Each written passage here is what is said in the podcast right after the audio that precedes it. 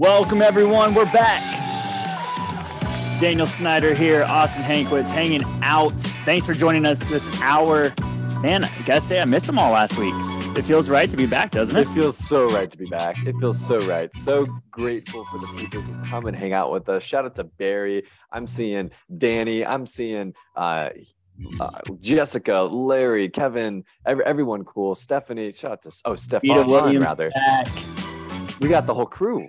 People that like to come and hang out for the hour. We appreciate it, you guys. Obviously, this show is going to be awesome. So we're switching things up just a little bit for this show. We've got a special guest, someone that I've been wanting to talk to for a long time, someone joining us from across the pond and runs a little service called Cestrian Capital. So we're going to be joined by Alex King here in just a little bit. So stay tuned for that. But housekeeping. Let's get it out of the way, shall we?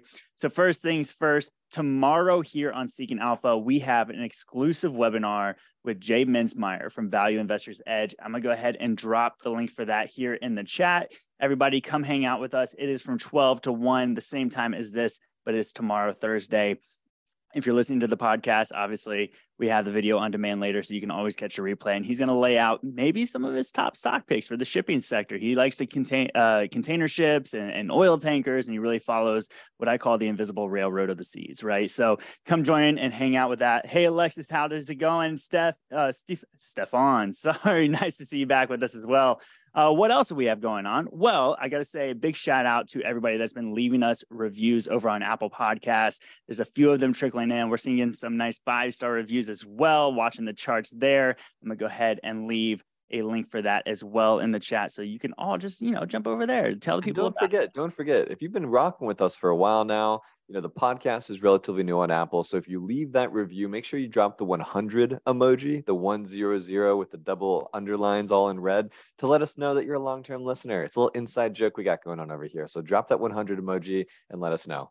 And it's happening. I was just pulling up the reviews right here. All in Web actually just left a review at the end of November saying insightful and entertaining, 5 stars, weekly market insights and stock analysis done in an informative and entertaining way. Excuse me. Thanks for listening and hanging out. So guys, go check out that on Apple Podcasts as well. The cool thing about this rebrand of the show. So as you know, we were previously called Stock Market Live and now we're Investing Experts Podcasts. So what does that mean? It means you're still going to get the same market overview that Austin and I do. We're still going to be doing stock analysis, but we're going to be joined more and more by special guests. And I'm talking about industry level guests. We're talking about not only Seeking Alpha marketplace authors, we have some great contributors, and we might sprinkle in some outside industry guests as well that we have coming through the Seeking Alpha doors here. So make sure you stay tuned for all of that as we go into the end of the year. Are we going to get a Santa Claus rally? Man, we got to touch on that, right? Obviously, FOMC is coming out here in just a few hours. But with that being said, too, I want to really encourage our listeners right now. If you know someone, you follow them on Twitter, maybe you watch them on TV, and you want them to be a guest of our show, like I'm not saying that my 600,000 followers on TikTok has any clout to it, but I might get my DMs answered. I know Daniel's got some cool clout too. So if you have a cool idea for someone to be a guest on the show, let us know. We'll try our best to get them on here. We're here to serve you in the comment section, in the video ideas. Everything we do is to serve you all. So let us know. That's what the show's all about. Let's bring ideas together. Let's start the conversation. Let's bounce off a different opinion. I mean, how many times do we not agree, right? I mean, I'll always tell you, I'm inverse Hankwitz on times, and then sometimes I'm fully on board with you. But let's go ahead and dive in, everybody. Let's get a quick look at the overall markets before we go into initial thoughts. So here we are checking out the volatility index today. Obviously, down here at the low 22 levels, we had a massive gap that turned around and filled pretty quickly. So pretty interesting. That's kind of stabilizing on these last few hours before, the bump in the interest rate, which we're all expecting. And we're going to wait and see what's going on with Powell and what he says today. So obviously dollar index as well.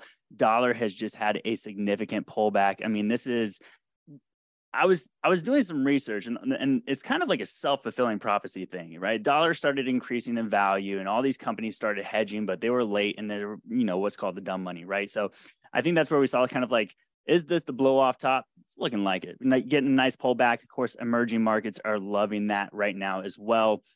Let's go ahead and look into SPY ETF for the S&P 500. Obviously, I went ahead and drew a little price level up here where we've got a nice little resistance zone. If we see a pop today, that might be an area of resistance for us as well. We're right here, battle zone, 200-day moving average, something to very keep an eye on. Above, gap above, and a huge, massive gap below. Obviously, 80% of the time, gaps fill. And if we break through this level, I think we might actually go all the way to the gap, test that little gap bottom, but can we fill that gap? I don't know. And what's that number say? I'm trying to use my new glasses here to read it, but my eyes aren't that great. Is that about? Are we talking about the bottom of the gap? Yeah, bottom of the gap.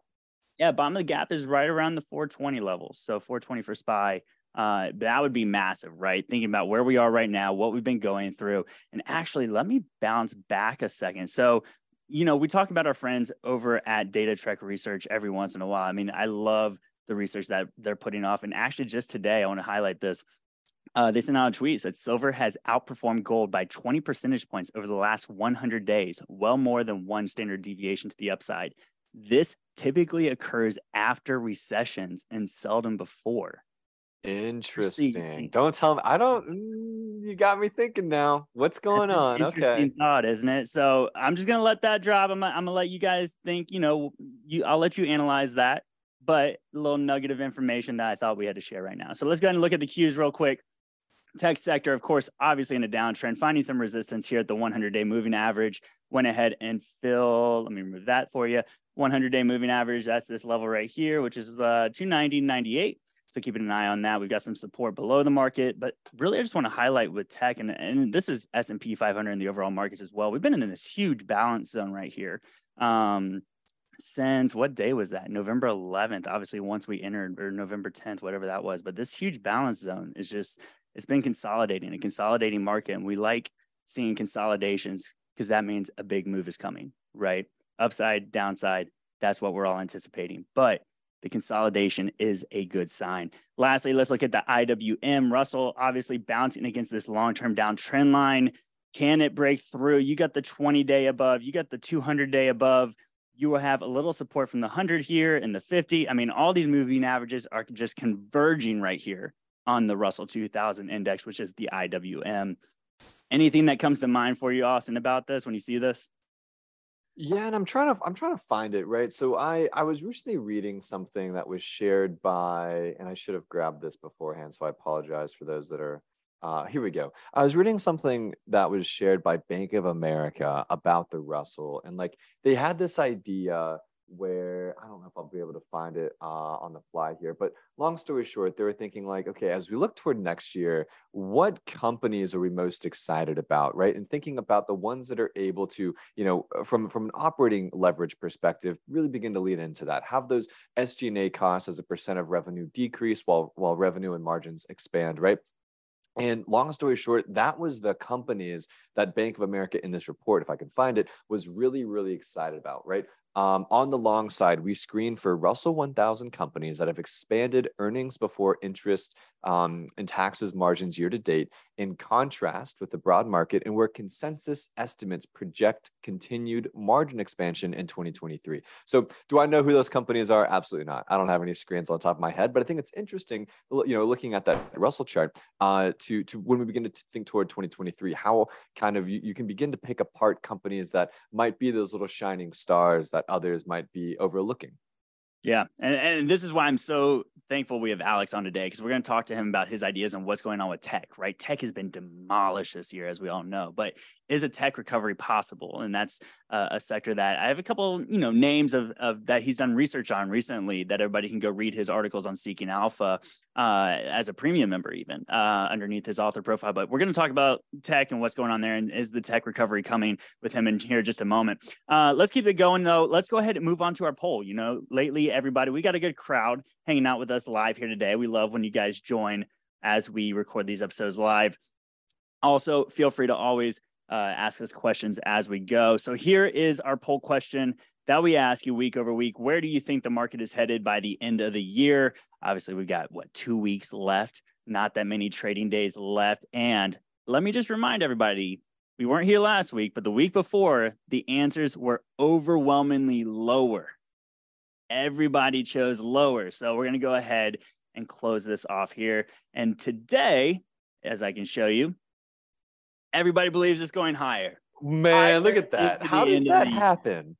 higher into the end of the year, with 80% of the people here today with us saying that we are headed higher, 20% lower. So hey, to give the people credit though, to give them credit, whenever 2 weeks ago, whenever we were talking about higher or lower, people were saying lower. I mean, we did see kind of a little bit of a sputter there with this bear market rally last week. So I feel like maybe that could have been just a little sprinkle of affirmation there on top of that. But man, everyone's thinking higher now. So it's, gosh, who knows what's going on. I mean, that's a great point, right? So our last episode was November 30th, I believe. And from December 1st until, what day was that? December 7th, the market had pulled back over 4%. So applause to everyone.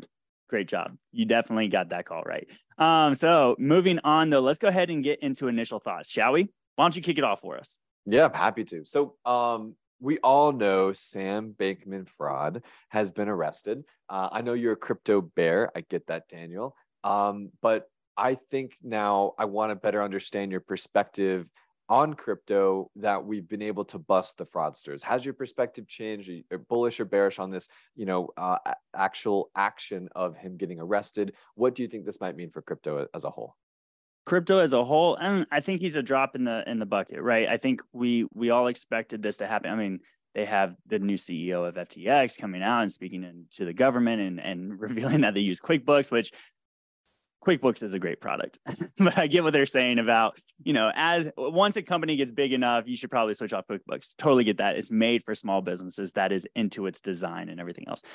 Overall, I'm still bearish on crypto. I need to see more of how the technology is going to produce value and not just be a piece of technology as if it's the, whatever you want to call it. I mean, I can't even say it's like a computer because computer adds so much value. It's a transfer protocol, right? It makes sense for the financial and data storing structures. But outside of that, I can't physically hold a blockchain, So I'm still bearish overall. My question for you is I just saw the report Binance just had $3 billion of outflows in 7 days. Is that worrisome? They should be paying attention to that. Yeah, I think it's certainly worrisome. And please, people in the comments here, let us know if you have any money on exchanges. If you do, please move it off. But are you in crypto? Are you not in crypto? And has this Sam Bankman-Fried arrest changed your mind on it at all? But yeah, I mean, that's... Binance has been one of those long-standing crypto exchanges. It's the first exchange I ever made an account with back in 2016. And it's always been thought of as the gold standard, right? CZ has always done. Yeah, no problem, Vita. Happy to help. She was thanking us for the Ether Wallets call out the other week. MyEtherWallet.com is where I host my specific or hold my specific holdings rather. But to the idea of Binance and people moving their money off the exchange, right? CZ, their founder and CEO, has always had this kind of mantra of funds are safe. SAFU, safe U. It's like an acronym. I don't know what the U stands for, but funds are safe. Funds are safe. And he's held true to it over the last 6 years. It's always, he's been able to hold that. So I have much more confidence in one of these, long-standing veterans than I do with an overnight success as was SBF. But I think it's smart that people are taking money off the exchanges, right? I think, you don't, if it's not your key, not your keys, not your crypto, right? At the end of the day. So I think that's a good move in the right direction. Next question I have for you for your initial thought is kind of staying on this, technology trend here is ChatGPT, right? ChatGPT has been released. It's hit 1 million users in 5 or 6 days, I think is what I saw. The fastest platform to ever hit this milestone. Initial thoughts on ChatGPT, bullish, bearish, and what do you think this is going to do for Google, right? I just don't understand why people are so scared for this with Google, but I want to hear your thoughts. All right. So I love that you just asked that because I've been playing with this thing nonstop. And somehow I had a feeling that you were going to ask me about this. So I've got ChatGPT opened right here on the computer. And I said, write an intro for the Investing Experts Podcast by Seeking Alpha. Here's what it just gave me back. Welcome to the Investing Experts Podcast by Seeking Alpha, where we keep you up to date on the latest news and analysis from the world of finance and investing. Every day, all right, so that's not true, we bring on expert guests and analysts to discuss the biggest movers and shakers in the stock market and offer in-depth analysis and insight on the trends and developments that matter to you. Whether you're a casual investor or a professional trader, the Investing Experts Podcast has something for everyone. Tune in now and stay on top of the market. Wow. I mean, I can't write something like that. That is unbelievable. I mean, so I love ChatGPT. I think it'll revolutionize marketing and copywriting, which is great, right? Don't get me wrong. It's great. What does it mean for Google? I'm not sure it's entirely relatable yet.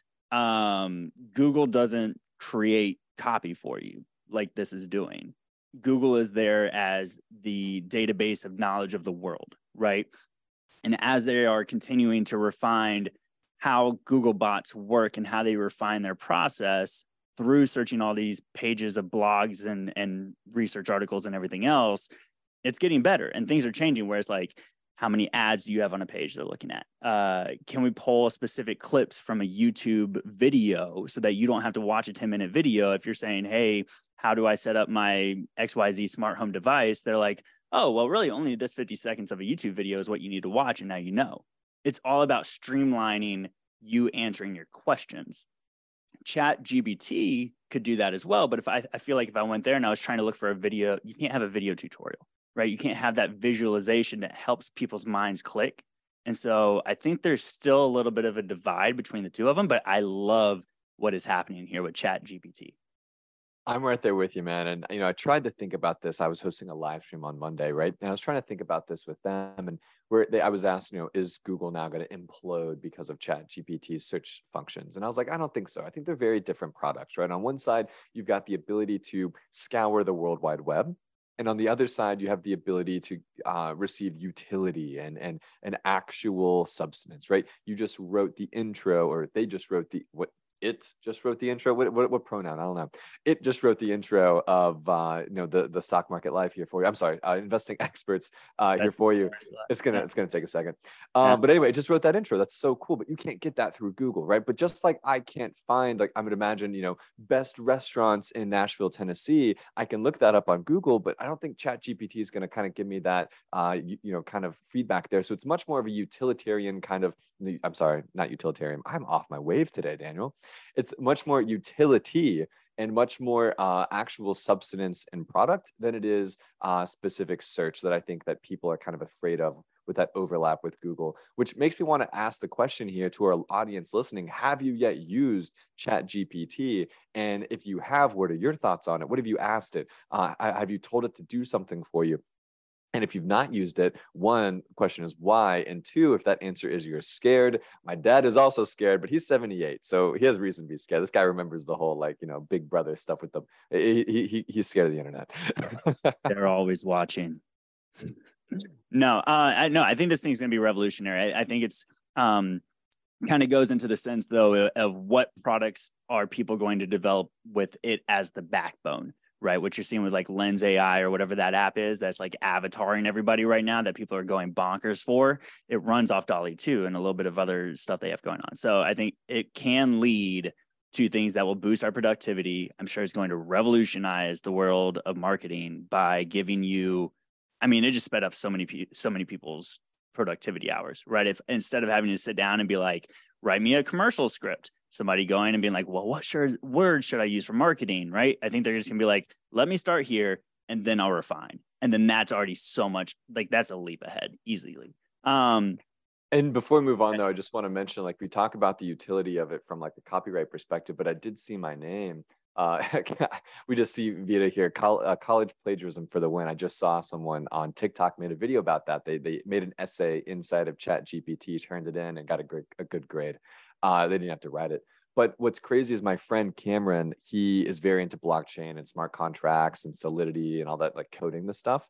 And he's like, write me a Solidity contract for an ERC20 token that does ABCXYZ. And it wrote the code in like 12 seconds. And then he like tested it for errors and it was error free. And it was this amazing thing. It's like, that to me blows my mind that robots are able to create more robot functionality, if that makes sense, from scratch. Like I think that's wild. So real quick point that Christian just brought up in the chat here says, I can't believe that Google, which bought DeepMind a few years ago, doesn't have something similar up its sleeve to ChatGPT. We don't know if that's true or not, but I will say as I was diving into OpenAI and everything, so Microsoft, and this is just another reason to like Microsoft, they invested in OpenAI. And OpenAI's backend is what helps in the GitHub Copilot product that they offer. And it goes back to recommending the coding like you're talking about, helping programmers complete their code quicker, help them say, you know, the autocorrect features that Google has, which might be DeepMind, what you're referring to. Microsoft is very much integrated with OpenAI. So something to watch there, especially as they continue to roll out products. Let's keep it going. What's next? All right. Last one here for you. We saw a laundry list of executives at Slack step down, right? We saw Brett Taylor, the co-CEO. We saw Stuart Butterfield, their CEO. Tamar, I don't want to butcher their last name, but their chief product officer, Jonathan Prince, SVP of marketing. What are your initial thoughts on this? Why is everyone leaving Slack? And, you know, not to mention Salesforce executives, right? We just saw the CEO of Tableau step down and the chief strategy officer from Salesforce step down. Obviously, Salesforce owns Slack. Why are people leaving? What's going on here? Does that prick your interest in a good way or a bad way? Like, do you have any thoughts on that? All right. So I'm going to pull a unique card in this scenario because this, I think, is a great question that we could ask Alex. He's been watching Salesforce. I think he might have an opinion that's probably a lot better than mine. So let's put a pin in that and bring it over to him in a second. But let's just run the three with you real quick, and then we'll get Alex on. We can ask him that question because that's a really good question. First up for you, I have on the docket that Redfin has come out and predicted that home sales next year are set to drop to the lowest level since 2011. What's your initial thought on that? I unfortunately agree. And I say unfortunately because your boy bought a house back in like July or August. Not saying I overpaid, never will admit that, because you never overpay if you never plan to sell it, which I don't. And it's a lie. But anyway, no, I think that's going to be the harsh reality, right?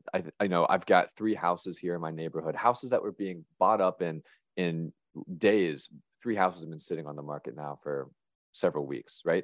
And I think, you know, a couple price slashes. I think that's going to be the case. I think a lot of people are scared of interest rates. I think a lot of people are scared of a recession. I think a lot of people are, you know, trying to figure out, hey, I just lost my job. I'm not going to qualify for a mortgage, or maybe I did qualify, but I just got laid off. Like I think that's going to be the case, and that's yeah, it's going to be unfortunate for sure. So you're saying you think that, even though, I mean, we've seen recently the 30-year fixed rate mortgages averaged 6.33% for the week ending December 8th. I mean, it was over 7. Mortgage rates are coming down. It was. Yeah, but I can't tell you how many like times I've seen examples of people that are saying like, and this is me being a 26-year-old on TikTok all day, where like people are like, hey, you know, I was paying rent like this, or, you know, this was my budget back and maybe during COVID or when I wanted to buy a house. And, you know, I could afford $1,900 a month, but I can't afford $3,200 a month. And that change right there, that $1,000 is essentially just the interest rates. Right. And so like, and that's what I'm seeing. And I think a lot of people got just the short end of the stick from that.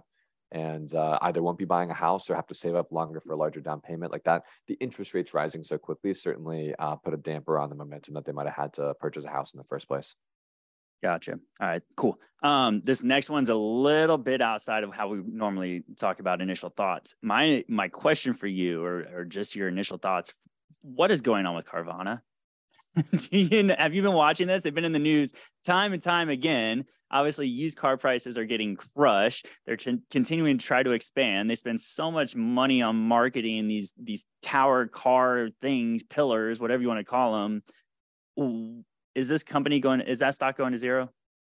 So before I answer that question, I want to share a really cool, and I know we got to wrap this up, but I was on the New York Stock Exchange last week on the floor with a guy named Peter Tuckman, really awesome guy at Einstein of Wall Street. Really encourage everyone to go check him out. But he has I don't know what he does specifically, if it's trading, brokerage, like I don't know. But he was, this was the day that Carvana got a $1 price target from Wedbush. It might've been like a Wednesday or something last week. And Carvana stock opened down like 35% that day, or 40%, something crazy.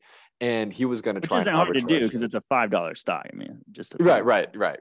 But I just crazy volatility. He was going to like arbitrage the trade somehow. And so he was like yelling across the floor, which you don't see a lot, but he was yelling, and his analysts were yelling at the market makers to like hold the trade for like 30 seconds. It was really cool.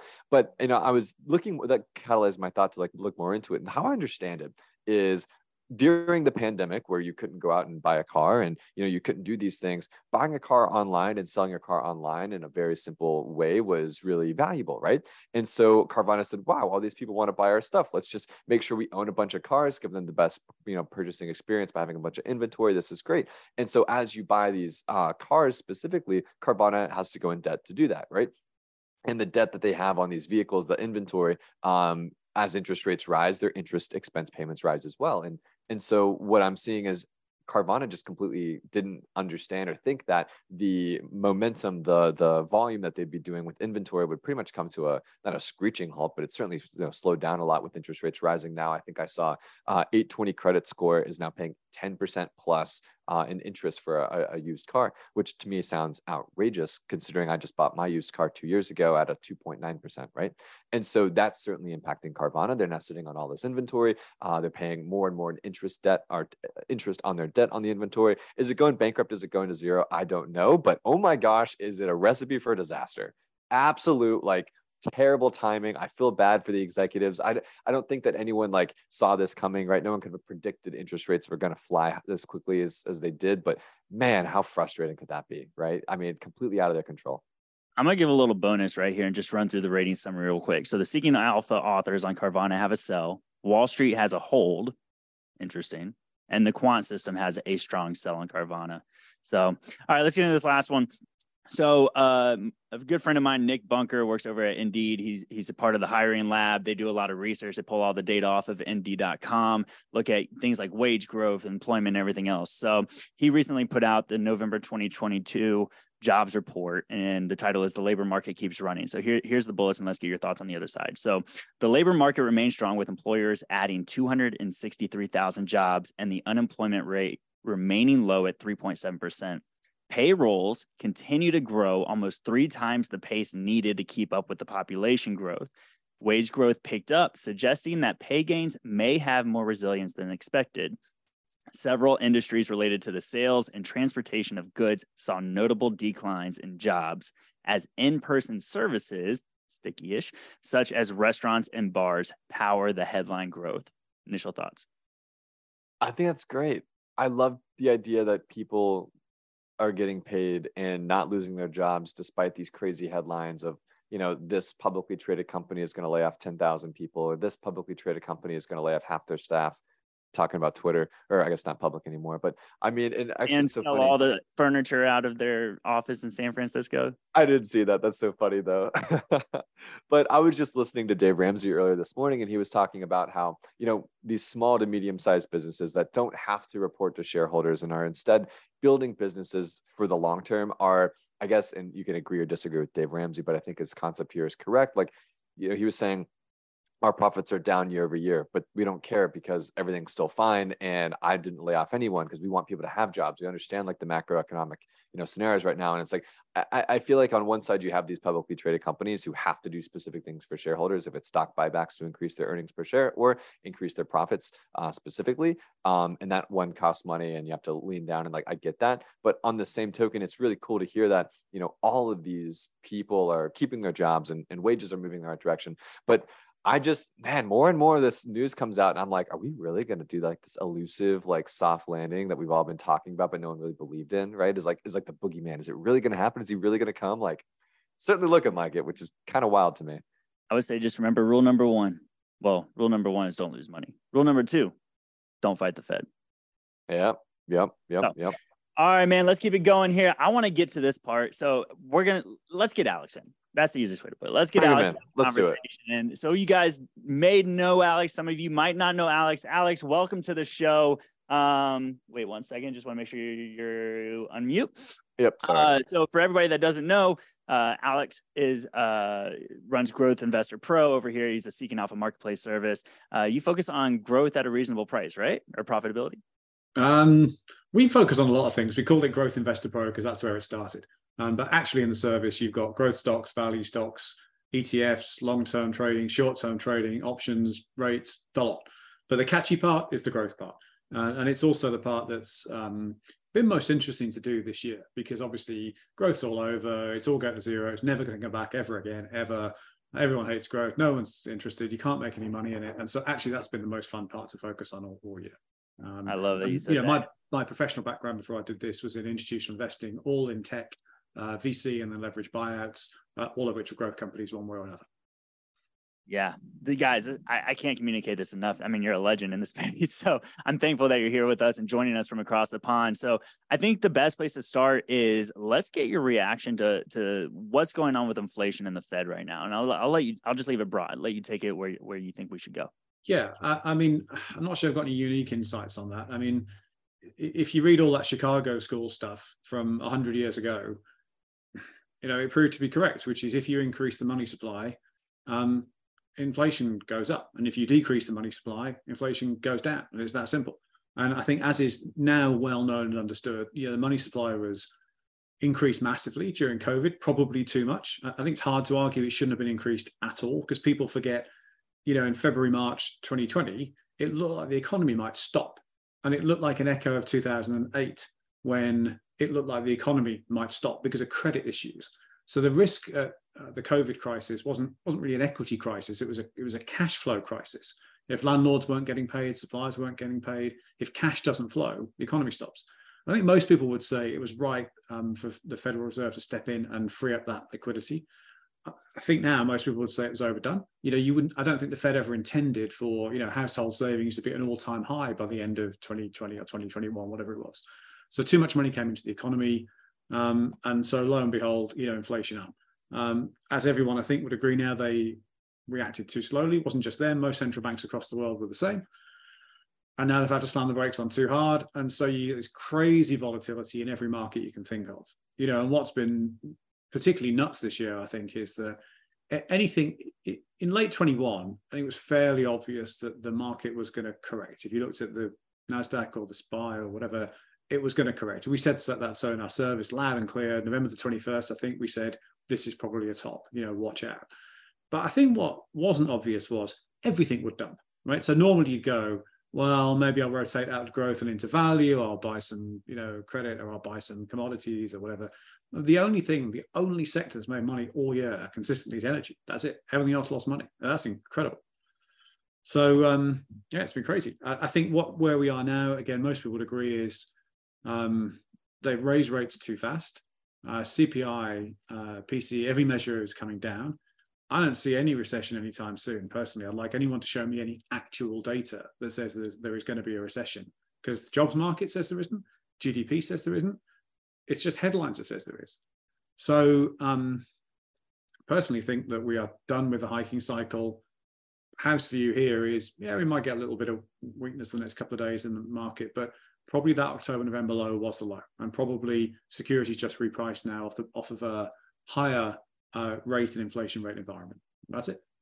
Alex, I like where your head's at. And I was kind of curious if you had any thoughts at, you know, what you said about recession and how you're like, there is no recession. I don't see anything that says a recession. Then why do we see people like Kathy Wood come out and be like, I think we're in a recession right now? Like, is that her talking her book, in your opinion? Well, I don't like this, you know, let's all pile on Kathy Wood thing, but point to a thing she last said that was correct. Right? Been a while. There isn't a recession. You know, if you look at, again, jobs market, look at GDP, where's the recession? The point you just made about silver and gold earlier, you know, I'm sort of amused, which is, well, that's because there isn't a recession. So, I mean, obviously tomorrow, right, GDP will collapse and the jobs market will go to hell and the rest of it. But right now, there is no recession. So it's just fear-mongering, frankly. And people obviously get scared very easily. If you've been investing this year or trading this year, it's hard, you know, to contain the worry. You've got to work really hard at that. But people let it run too deep. And now people will be surprised, I think, when the upside comes, and no one will believe the upside. If you remember the rally coming out of the COVID lows, people shorted that rally all the way from March 2020 up to the end of the year because no one believed it was real. But it was real, and you knew it was real because it was happening. You know, the evidence was it was happening. And so I think when the upside comes now, that's, you know, this week or next year, nobody will believe it. And people won't make the money that's available because they'll be too busy trying to convince themselves that, you know, this is a fake out and it's going to collapse and go to zero and blah.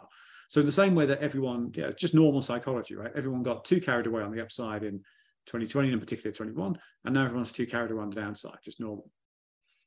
And we know that the correlation between stocks and bonds is pretty much, they're extremely correlated right now, more than they have been for, over the last decade. Right. And Christian here in the chat is also bringing up the points about, you know, the inversion of the yield curves across the board. So it sounds like we're just flat out saying, you know, the bond market's wrong in this case. And could that be the fuel that we could see into this valley, this next leg that no one actually is expecting?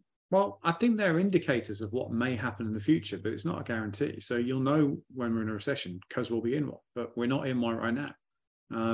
And so, you know, investing, we can all come up with a range of indicators that tell us exactly what's going to happen tomorrow, except they don't.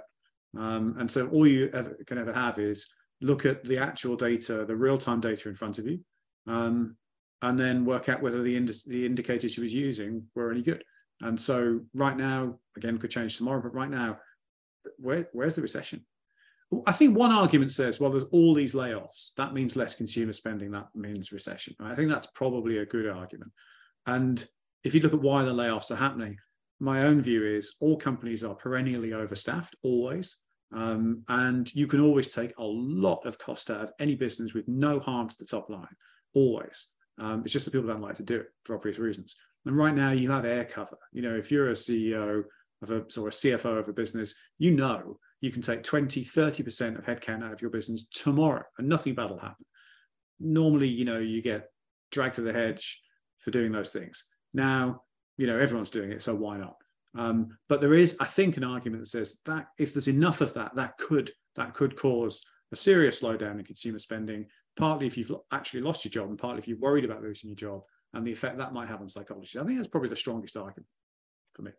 So let's pretend that we are going to be in a recession, right? The NBER has said we're in a recession, it's happening, That's the reality.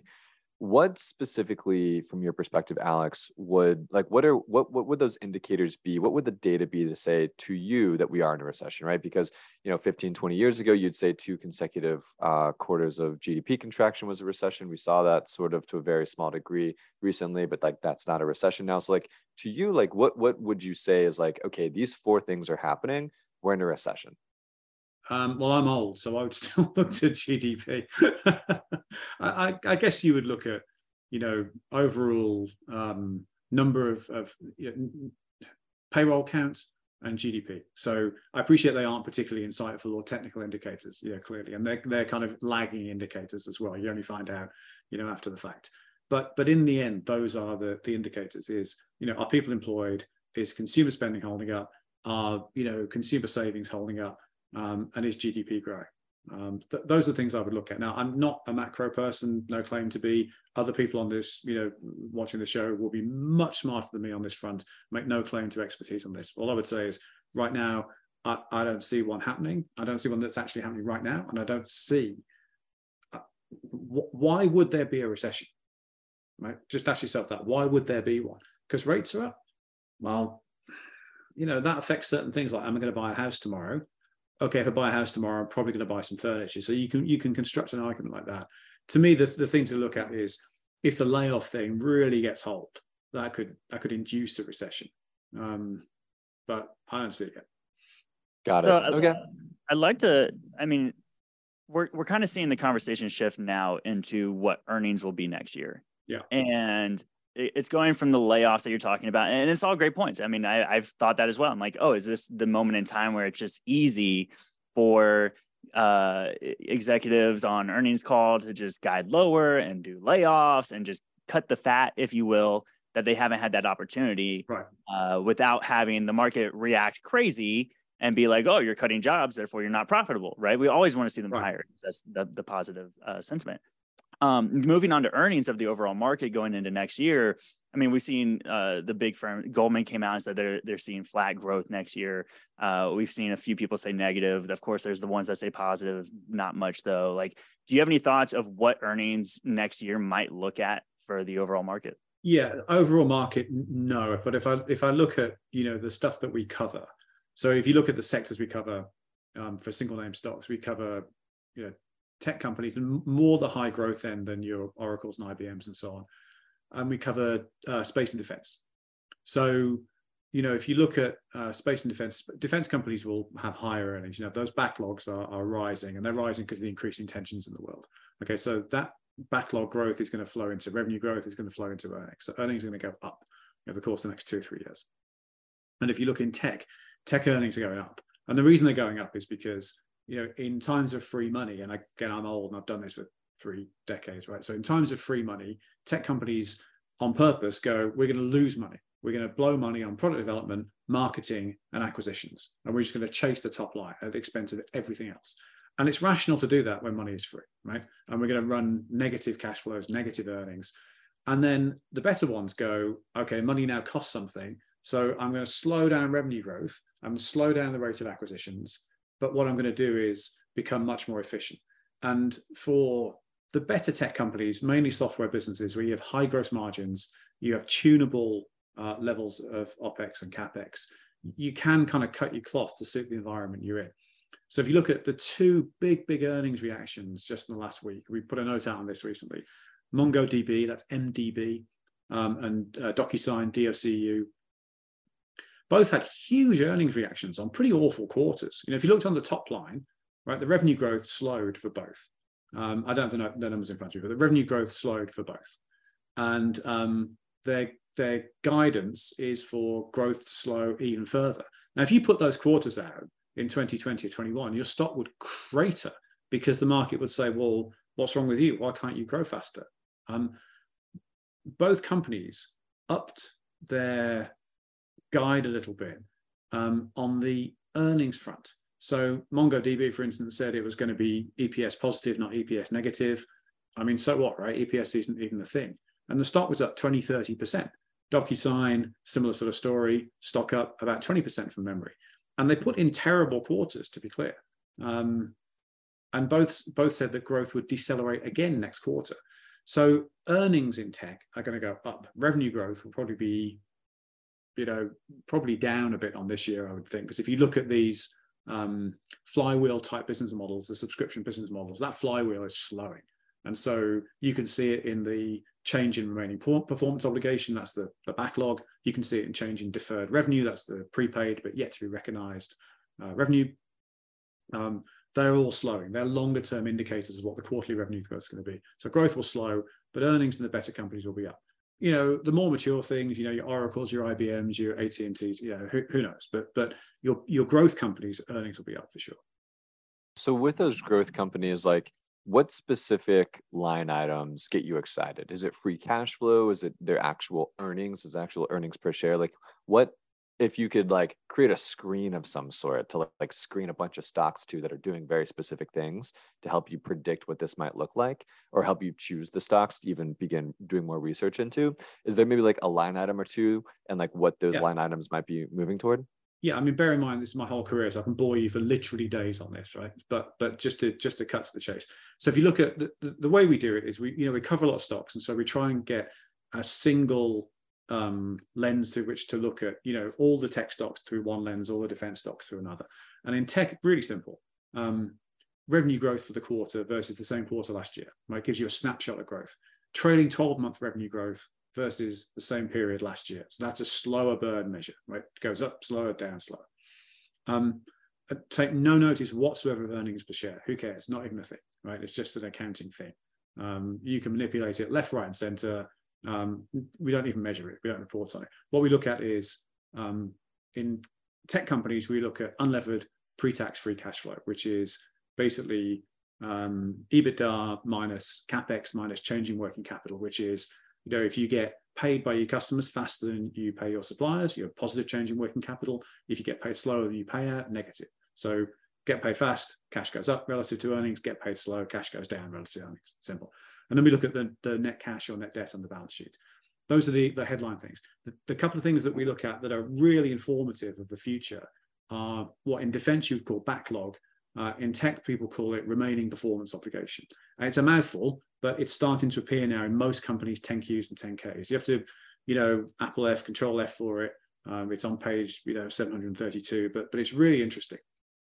So for any company that has revenue visibility as a subscription model, something like that, or in defense where you have, multi-year order book, Look for remaining performance obligation or backlog.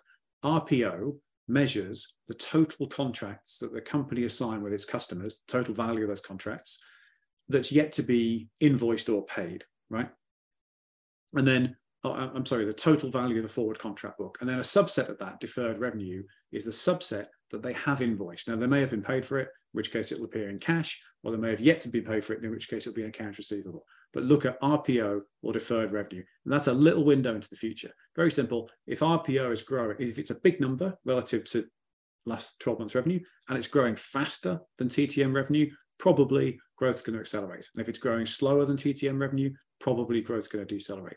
Now, these aren't linear relationships. They're only directional. It's pretty useful. And so we've used it a number of times in the Growth Investor Pro service, both on the way up. So in 2020, we used it with Cloudflare, that's NET, to say this thing's going to accelerate. Look, you can see it in the order book, and it did bigly.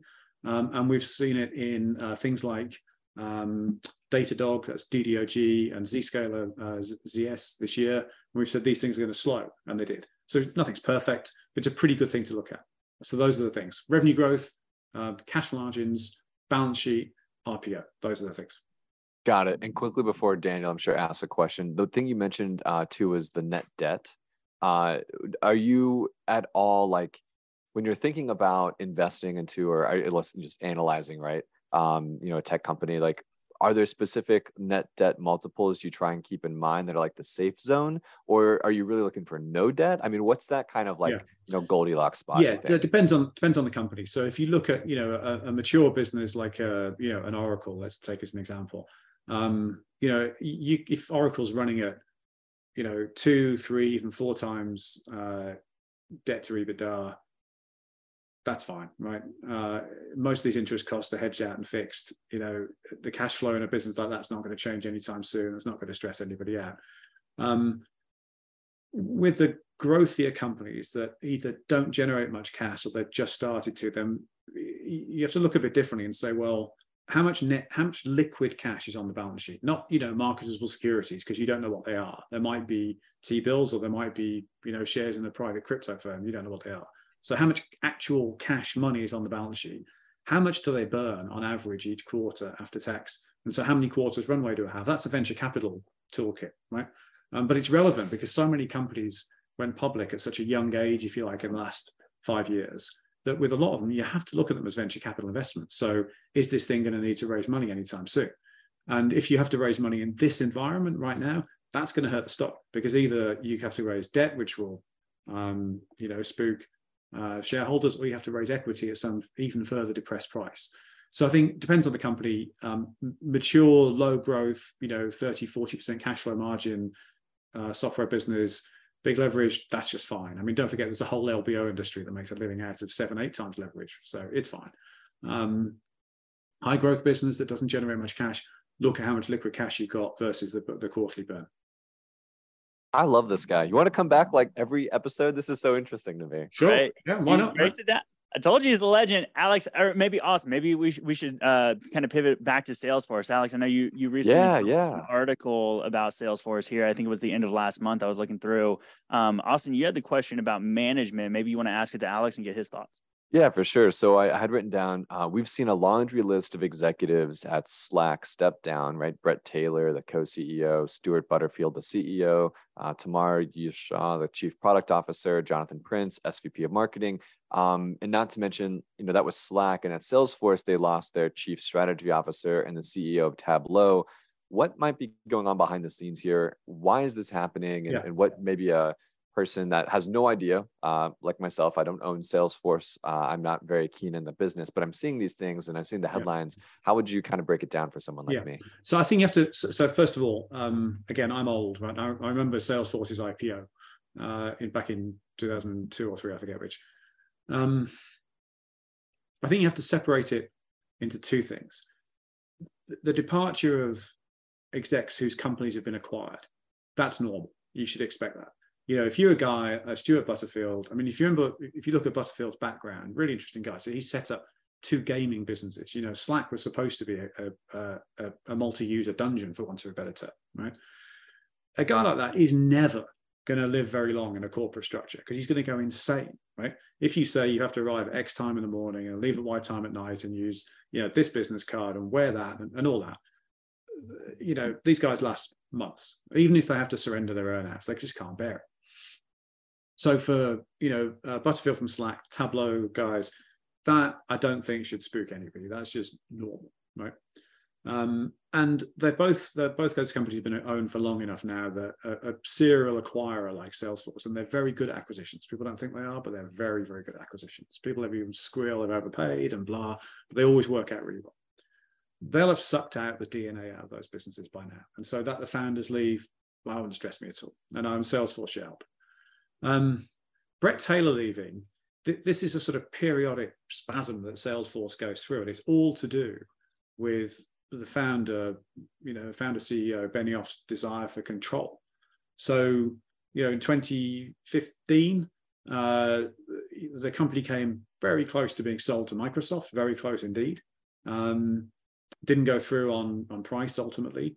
And so since then, Benioff has sort of flirted with, could he possibly bear to hand over any kind of control whatsoever to another CEO? And the answer so far has been no. So they've hired at least 2 co-CEOs to my memory, and then torched them, right, within the space of 12, 18 months, which just kind of makes me laugh, which is who would take the job to be co-CEO with a founder that's been there, you know, what, 20 years as a public company and 25 years if you include his private history? It's just nuts. You're always going to be roadkill. And so I think again, just step back, acquired execs leaving, non-issue, normal. Benioff grasping back control. So far, when he's done that, it's worked out well. Right now, everyone has, you know, everybody has their sort of best window of their career, and all of us get old and all of us go off the boil as we get older. So the question is Benioff there now, right? Is he prepared to work hard enough? You know, or does he want to spend more time on Hawaii? Who knows? But that these guys are leaving in and of itself doesn't stress me out. It comes down to, is Benioff basically going, the stock price is on the floor, I'm going to award myself a bunch more stock at, you know, what is it, $135 or something, $136. And then I'm going to ramp this thing, which he's more than capable of doing, to have one final hurrah of, you know, a big shower of money and go and buy myself another Hawaiian island, and then quit, right? But he won't quit by handing over to a CEO. He'll sell it to someone, right? So that's the question. My own personal view is, I've seen a lot of founders over the years, and I've seen a lot of founders run public companies like this, and they're usually the ones to back. And Benioff, so far, every time he's thrown a co-CEO or a senior manager under the bus, it's worked out well. So for us as a, you know, me as an individual and us as a firm, I'd say benefit of the doubt there, but he is getting on a bit. So at some point, that trick's going to not work. For now, you know, we rate the thing accumulate, right? I own it. I'm happy to own it. It's on the floor right now. It should go up over time. It's the next Oracle. You know, it'll mature. It's just going to be part of the plumbing for the next 20, 30 years. So it'll probably be fine. But he can only do this so many more times. I love all those thoughts, because that's kind of where my head went. I mean, you made up the good, you brought the good point about, you know, CEOs that are a part of an acquisition. Usually they have their, what, 2-3 year contract where they stay on board, and then they're usually pushed out the door. But you're talking about the CEO of Salesforce, and it's like the guy's like, I can imagine it's almost like working with like a Carl Icahn, where the guy's just like, I don't want to go. Like, I'm not going to let go. This is my baby. I built it, XYZ. So I was looking at the Seeking Alpha symbol page. I'll just pull it up for everybody real quick on Salesforce. Our quant system does have a strong buy. I know you mentioned you have an accumulate as well.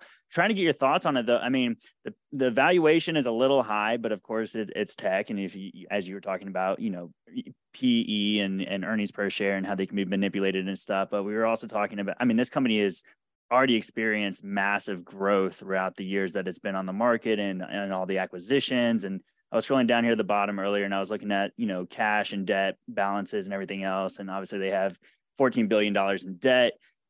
Most of that's probably from the Slack acquisition, I would guess. I mean, do you have any thoughts on how they're, you know, financially running the company right now? Yeah. I mean, it's a cash machine, this thing, you know, and don't forget most of their cash is paid upfront on a subscription basis. And so the, the cash flow does not stress me out on this thing. I don't have the numbers in front of me. If you look at the valuation as a multiple of trailing 12-month unlevered free cash flow, it's not a scary multiple. If you look at any conventional debt metrics on that thing, interest cover ratios, anything you care to look at, there's no, I don't see any credit risk with that whatsoever. Really not. The company again has been a really excellent acquirer. So if you look over the last, 10-13 years of Salesforce's stock history, it takes a big dive anytime they do a big acquisition. It fell off a cliff with Tableau, MuleSoft, Slack, obviously, and in each time they've paid big for relatively small companies. And what they've done is they've bought product innovation. So MuleSoft gave them an integration bus, as it used to be called. Slack gave them obviously collaboration tools, Tableau analytics. And so rather than develop their own, they've acquired it. And they've paid with, partly stock, partly debt. And every single time that's worked out really well, but no one expects it. And there's this sort of general mantra that says M&A is bad. Well, yeah, it's bad if you're not very good at it. But it's not bad if you are good at it. If you have a serial process, you can get the integration costs done, and you can afford these things. And so, I don't think there's anything stressful personally about sales right now. The big question I would say, and it's a legitimate question, is, can Benioff deliver another episode of Growth himself? Or is this overconfidence in his own judgment? And so, based on history, my view is, yeah, he'll do it. But I have to say, last time he did it, my view was, yeah, I'm not stressed at all. Now, we're 2-3 years on, I forget how old he is, but he's not young. He doesn't dislike the finer things in life, and he doesn't dislike being on vacation, right? And so, for all that we've said about recession, doesn't mean it's easy. And you do have to get up for work early in the morning right now if you want to do well. So that's the risk, I would say, not the balance sheet. I love that you laid that out. One more thing before we let you go. You've been so generous with your time. And actually, Greg, who does Alex King work for? He works for himself, Cestrian Capital. Go check out his service on Seeking Alpha Marketplace. It's called Growth Investor Pro. Alexis says, Alex, you should work for the Fed. That's a great comment. Why would I want to do that? No one wants to do that, but just throwing that out there. So Denise had a question here asking you, any thoughts on NVIDIA? And maybe, you're talking about how you love tech. You've always been in growth investing in the tech sector specifically. And I think we know, of course, NVIDIA is the semiconductor industry, but they have the CUDA cores of their chips and the GPU, which is going to be running AI and all the data centers and everything else. So just kind of wondering, do you have any thoughts that you might want to share with people about NVIDIA or AI or tech? That thing's a machine, right? No pun intended. And it's just going to keep going. What's the competition?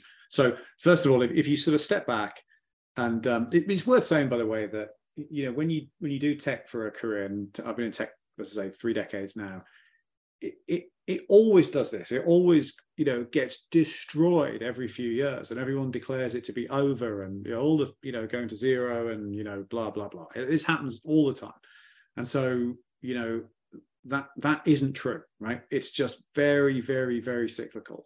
And the up cycles are insane and the down cycles are insane, right? It just is this volatile. But technology as a whole is an incredibly young industry. If you compare it to, railroad or, consumer packaged goods or, any industry you can think of, it's still an incredible young industry.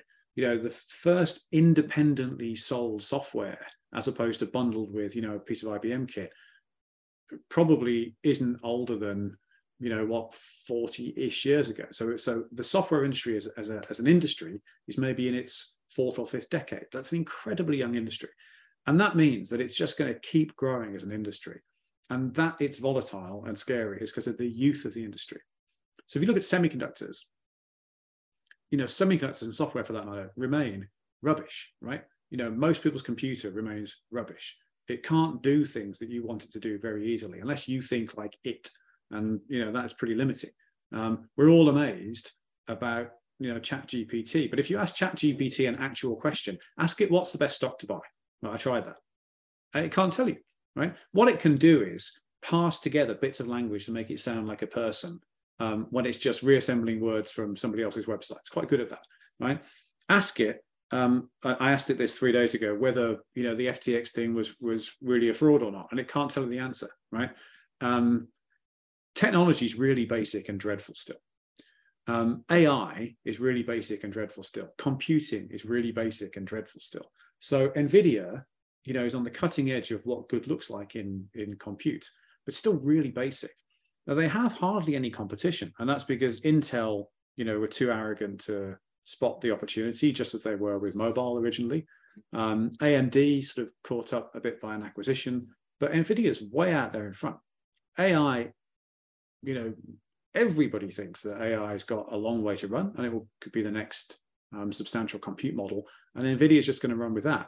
The stock's, you know, been beaten up, it's rebounded really fast, and you know, I own the stock. We're rate it accumulate. We think it's got a fantastic future. So yeah, very, very bullish on that one. Awesome. Alex, thank you so much for your time. Also, no problem. For the record, I asked ChatGPT, what's the best Seeking Alpha marketplace service? And I'm sorry, Austin, but it said Cestrian Capital. That's a big lie. Anyway, that's nice to hear. Just letting you know, Alex, you are a legend. Thank you so much for all the time. Thanks for having me on. Great show. Thanks a lot, guys. We really appreciate it. You take care. All right. Yeah. Bye. All right. Talk to you soon. Oh man, Austin. Well, I mean, come on. Talk about it. We got to get him on some like monthly cadence if he's open to it, man. This guy is an absolute rock star. I feel like I just learned more from him than I did the 4 years I spent studying finance in college. Are you kidding me?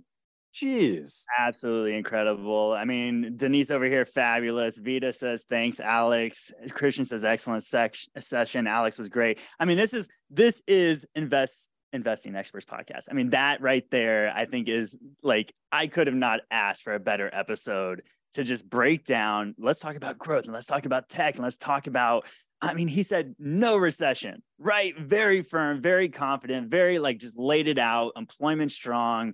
Obviously, we've got about 58 minutes here until the FOMC decision is released. And I think everybody's going to be watching the future markets after what happened with CPI and that early move yesterday. I don't know if you saw that. That was wild. But very wild. Thanks for joining us today, everyone. If you have any questions, thoughts, stock ideas, people you want to see maybe on the podcast, shoot us over an email at investingexperts@seekingalpha.com. If you have questions, concerns, if you want to know where the video replays are, those are on Seeking Alpha under the investment. Why do I keep saying investment? Investing Experts Podcast. It's going to take me a second, but we're going to get into it.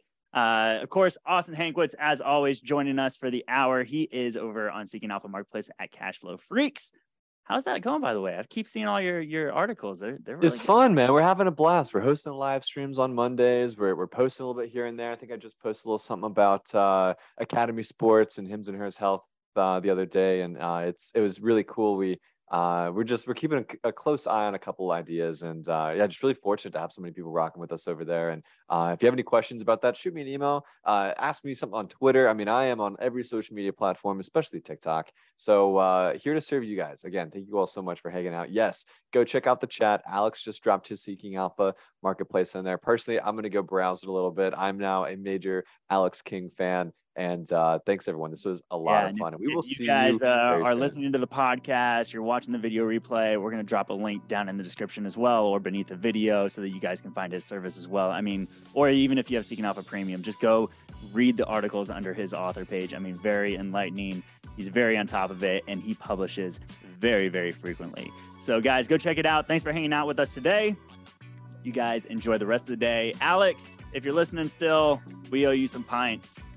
Next time we see each other in the future, drinks are on us. Thank you so much. Everyone take care. Have a great rest of the day. Disclaimer, of course, all opinions on this episode are our own. Do not take them as financial advice. Do your own research. Talk to a financial advisor. And we'll see you guys next week, Wednesday, 12 p.m. Eastern. Myself, Austin Hankwitz. We'll see you then. Take care, everyone. Have a great rest of the week.